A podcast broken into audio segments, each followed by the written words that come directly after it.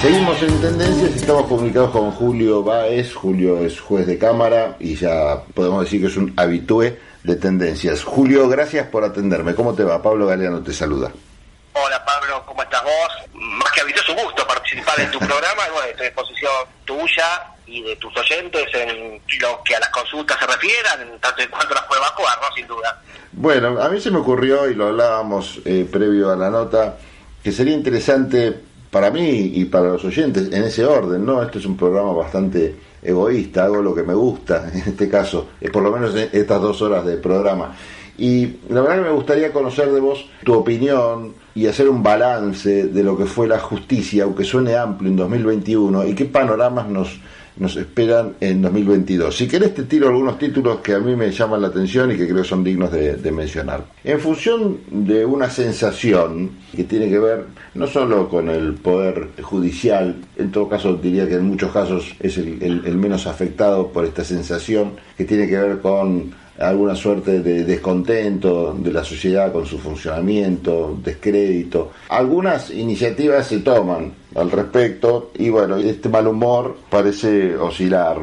Yo, por ejemplo, en materia de justicia veo con buenos ojos cuando mucha gente tiene que acceder por alguna necesidad al sistema judicial y le resuelven los temas rápido, el acceso es bastante directo, instancias como la, mediación permite solucionar conflictos antes de llegar a la propia instancia judicial y la gente se sorprende por el funcionamiento, ¿no? porque espera por ahí largas, largos periodos kafkianos o recorridos interminables en el sistema, sin embargo, bueno, sus temas se solucionan fácil. ¿Vos crees que en función de acceso a la justicia se está avanzando? En un primer término hablas de una suerte de mal humor y la gente está un poco enojada con nosotros los jueces, con el Poder Judicial, y parte de razón tienen, ¿no?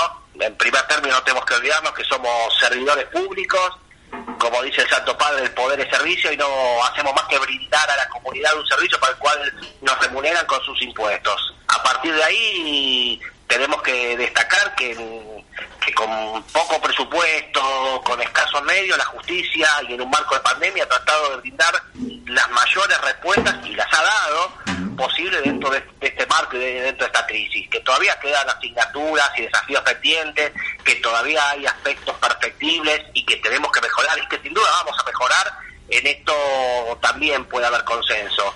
Pero los jueces en líneas generales y no descarto la existencia obviamente de alguna oveja descarriada, se está poniendo la justicia al hombro y están tratando de brindar en estas condiciones el mejor servicio, la mejor respuesta jurisdiccional posible.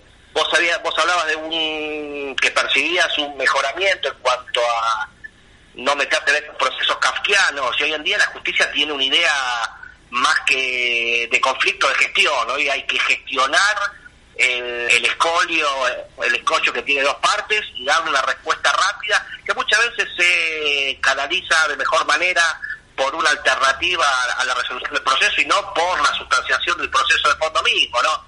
Vos hacías referencia a mediaciones, conciliaciones, transacciones, probation en el marco ya de los delitos de acción pública, mm. le están dando a la, a la sociedad, a la propia víctima, que es la principal afectada por el conflicto una respuesta al estilo de una suerte de justicia terapéutica, decir, no se mm. llega tanto al valor abstracto del Estado como ofendido por el delito, sino que se le da al ciudadano de carne y hueso, a la víctima de carne y hueso, inclusive a la persona jurídica que también integra nuestra sociedad, una respuesta a su reclamo que puede ser mucho, poco, suficiente, insuficiente, eso lo, lo, tabulará en función de sus intereses, pero me parece que hay una concepción de que la alternatividad, la salida alternativa es mucho más beneficiosa en términos de costos, en términos de logística, que el viejo proceso que terminaba con la ejecución de la sentencia, ¿no? Hoy estamos teniendo otra mirada dentro de un marco de pandemia donde todos eh, vamos a,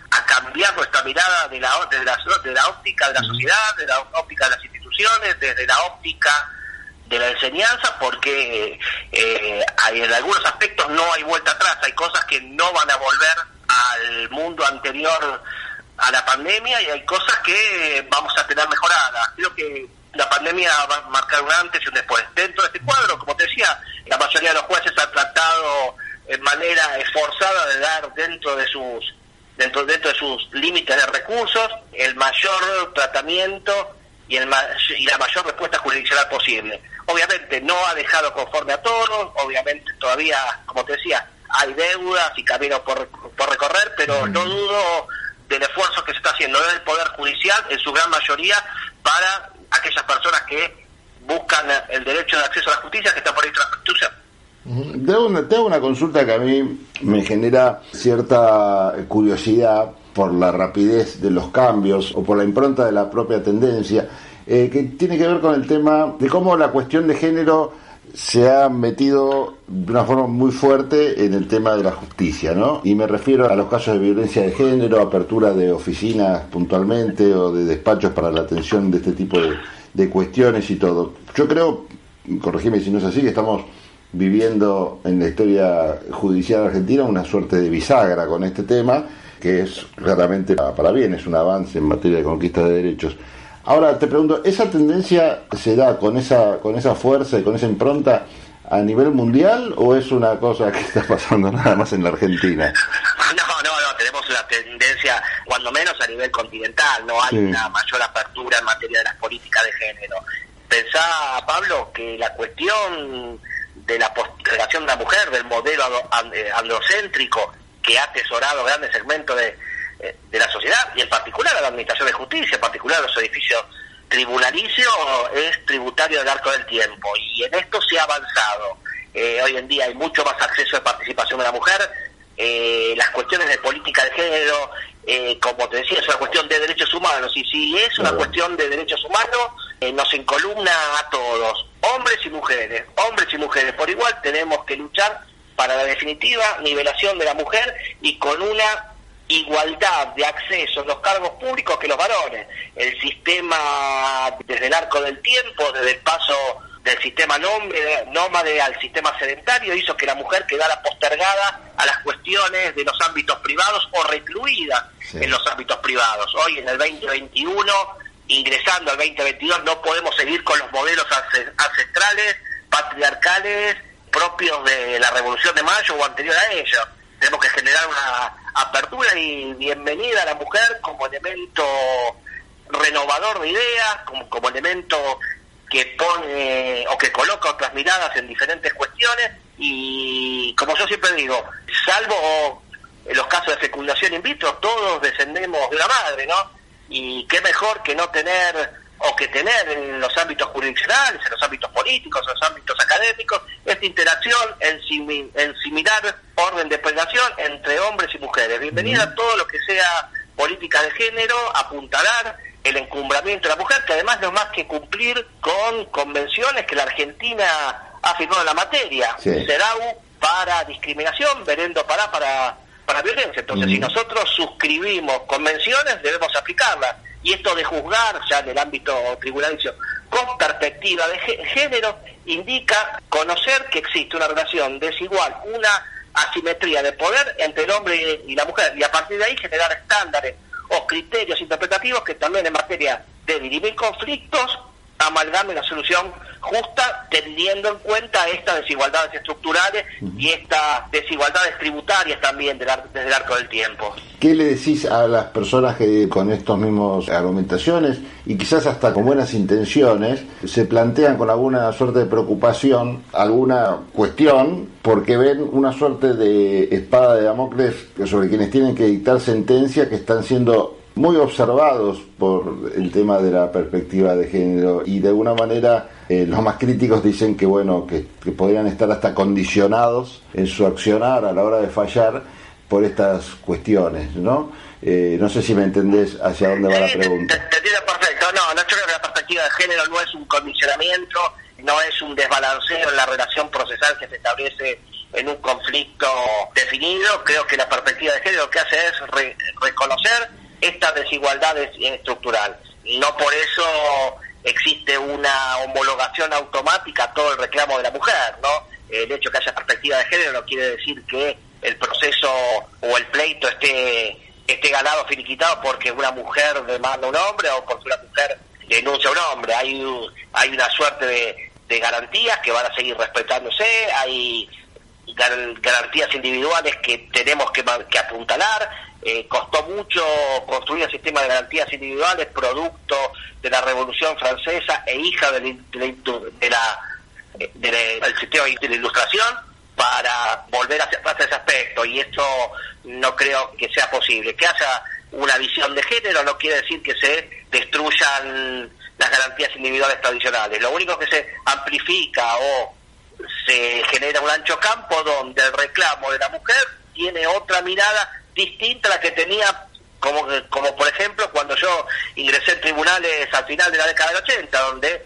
no había una perspectiva de género tan definida y no se tenía esta mirada andocéntrica como un elemento distorsivo en las relaciones sociales elementales. No, bueno, se nota claramente si vos haces un, paneo de quiénes son actualmente los jueces con mayor trayectoria y todo, la mayoría son hombres, o sea, claramente algo, algo está fallando. Julio, te llevo a otro tema, perdóname que haga este ping-pong, pero me parece interesante hacerlo eh, justamente. Te, interrumpo, un tema, eh, antes de pasar al otro. Es cierto, la mayoría de los jueces son, son hombres. El desafío es seguir con este movimiento de integración de la mujer, de la mujer hasta cumplir un sistema de paridad. No digo que el sistema es ideal, digo que se ha avanzado mucho, pero que todavía queda mucho camino por recorrer en cuanto a la nivelación del hombre con la mujer.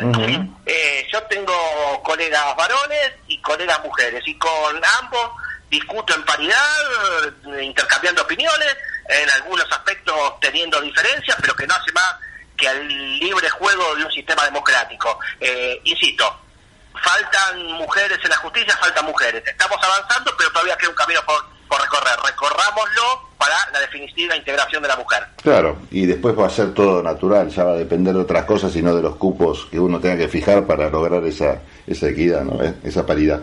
Bueno, Julio, no, te decía que te iba a llevar otro tema, en este suerte de ping-pong. Otro tema que ha sido seguramente muy, muy hablado y quiero saber en la práctica cómo se está tratando de implementar y qué perspectivas hay para el 2022, es el tema de eh, la participación de jurados, cambiando el, sistema tradicional donde quien termina decidiendo es solamente un juez, ¿no? Este juicio por jurados que se aplican en algunos fueros sí y se está pensando para aplicar en otras instancias. ¿Por qué no nos contás un poco cómo está el tema, cómo funciona en otros países, cuáles son las dificultades para aplicarlos en la Argentina? A ver, en la Argentina tenemos en el orden federal una deuda, eh, una gran deuda pendiente, siempre digo que es una de las deudas pendientes de la democracia, al menos en la órbita federal, la consagración definitiva de un sistema de enjuiciamiento popular, que, que, el, que el pueblo intervenga en las cuestiones de administración de justicia. Esto no porque se me ocurra a mí, ¿no? sino porque la propia Constitución de 1853 ha previsto que los juicios por jurados, los juicios criminales se sustancien por jurados. Eh, obviamente no pueden sustanciarse todos porque colapsaría el sistema, pero sí aquellos que son importantes, donde es necesario y trascendente la intervención popular, que esto sí va de la mano con lo que está pasando en algunas provincias, ¿no? En la provincia de Buenos Aires funciona el juicio por jurados y con una perspectiva positiva, ¿no? Eh, en Córdoba funciona el sistema del escabinado, donde hay un mix de jueces técnicos y jueces legos, jueces del pueblo, donde no es el sistema ideal, no es el sistema que a mí me gusta, pero que fue el puntapié para la integración definitiva. ¿Por qué no lo tenemos en el ámbito federal? Bueno, creo que el legislador tiene que vencer la inopia legislativa, valga la tautología, y consagrar una norma que en definitiva termine delineando la participación de la ciudadanía en materia federal con su intervención en algunos créditos. Creo que esto está postergado, porque además si vos haces un recorrido por nuestra tradición constitucional, ves que la constitución de 1819, la de 1816, la de 1853, la reforma del 94, con excepción de la constitución del 49, donde el entonces presidente de la República estimó que el sistema de jurado era más propio de las tradiciones inglesas y no de la criolla y decidió en definitiva no incluirlo, hay un mandato del constituyente mm. que todavía no fue instrumentado en la órbita federal. Eh, es necesario oxigenar los cuadros de administración de justicia, insisto, en los grandes crímenes, en los grandes pleitos, con la participación de jurados. Y bienvenido bienvenido sea. Yo hace un tiempo habrás leído o lo hemos hablado, eh, saqué en Infobae una columna sobre el caso de Chocobar, no pronunciándome sobre el fondo, porque evidentemente no conozco el fundamento que dieron tres jueces que me consta que son honestos y probos, mm. sino la necesidad de,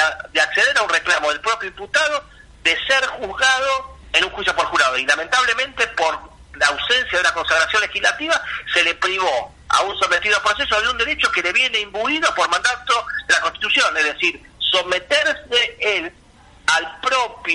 escrutinio de sus pares de la sociedad.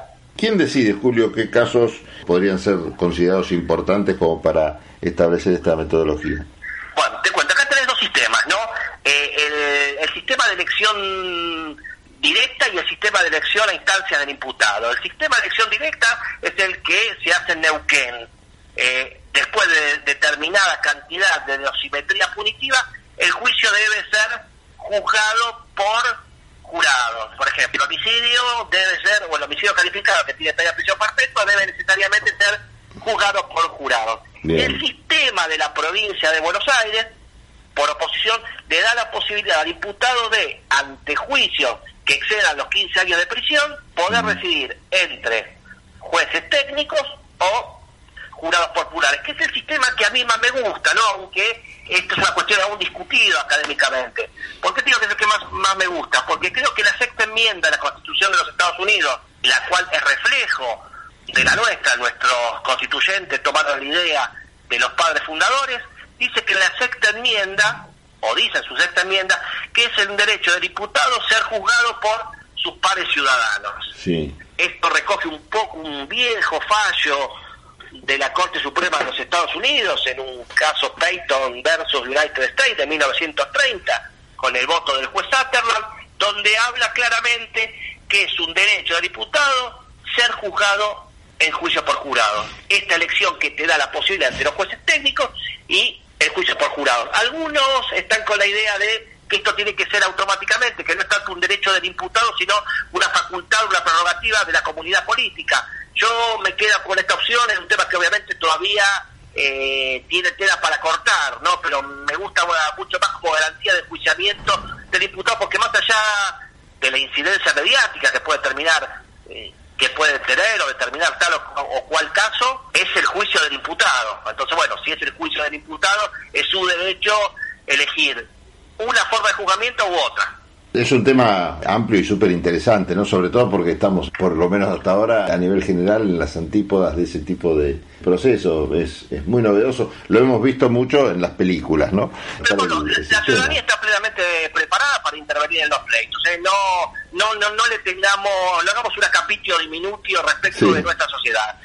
como eh, la sociedad está capacitada para votar, después gustará o no elección de tal o cual aspirante está plenamente capacitada para, capacitada para intervenir en un pleito penal. Y en las provincias donde intervienen han tenido soluciones nutritivas, se han tenido soluciones tomadas por el propio pueblo que le han gustado o no al resto de la comunidad y esto entra dentro del marco de, de, la opinabilidad propia de un Estado de Derecho, eh, donde no hay verdades absolutas y aquel que se pretenda colocar por encima del marco normativo está como vaciando de contenido uno de los apotegmas fundamentales de la democracia, que es las discusiones entre pares.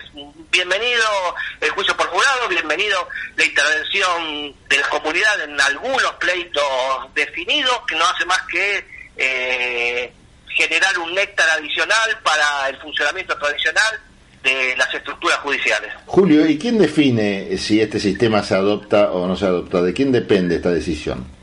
A nivel federal estamos esperando la reglamentación del Congreso hace más de ciento y pico de años, ¿no? Eh, necesitamos una ley que en definitiva delinee el juicio por jurado. La última modificación que fue puesta en vigor y después fue suspendida, que es la ley 27063, que implementa el Código Procesal Penal Federal, habla o hace un reenvío a una ley especial de linealidad de juicio por jurados y una la ley 27, 27063 está supeditada la aplicación a determinadas provincias, solamente en Jujuy y en Salta se está aplicando, está bajando a lomo de burro por el resto del país pero ni siquiera está instrumentada el Código Procesal original ni el reenvío que hace el juicio por jurado.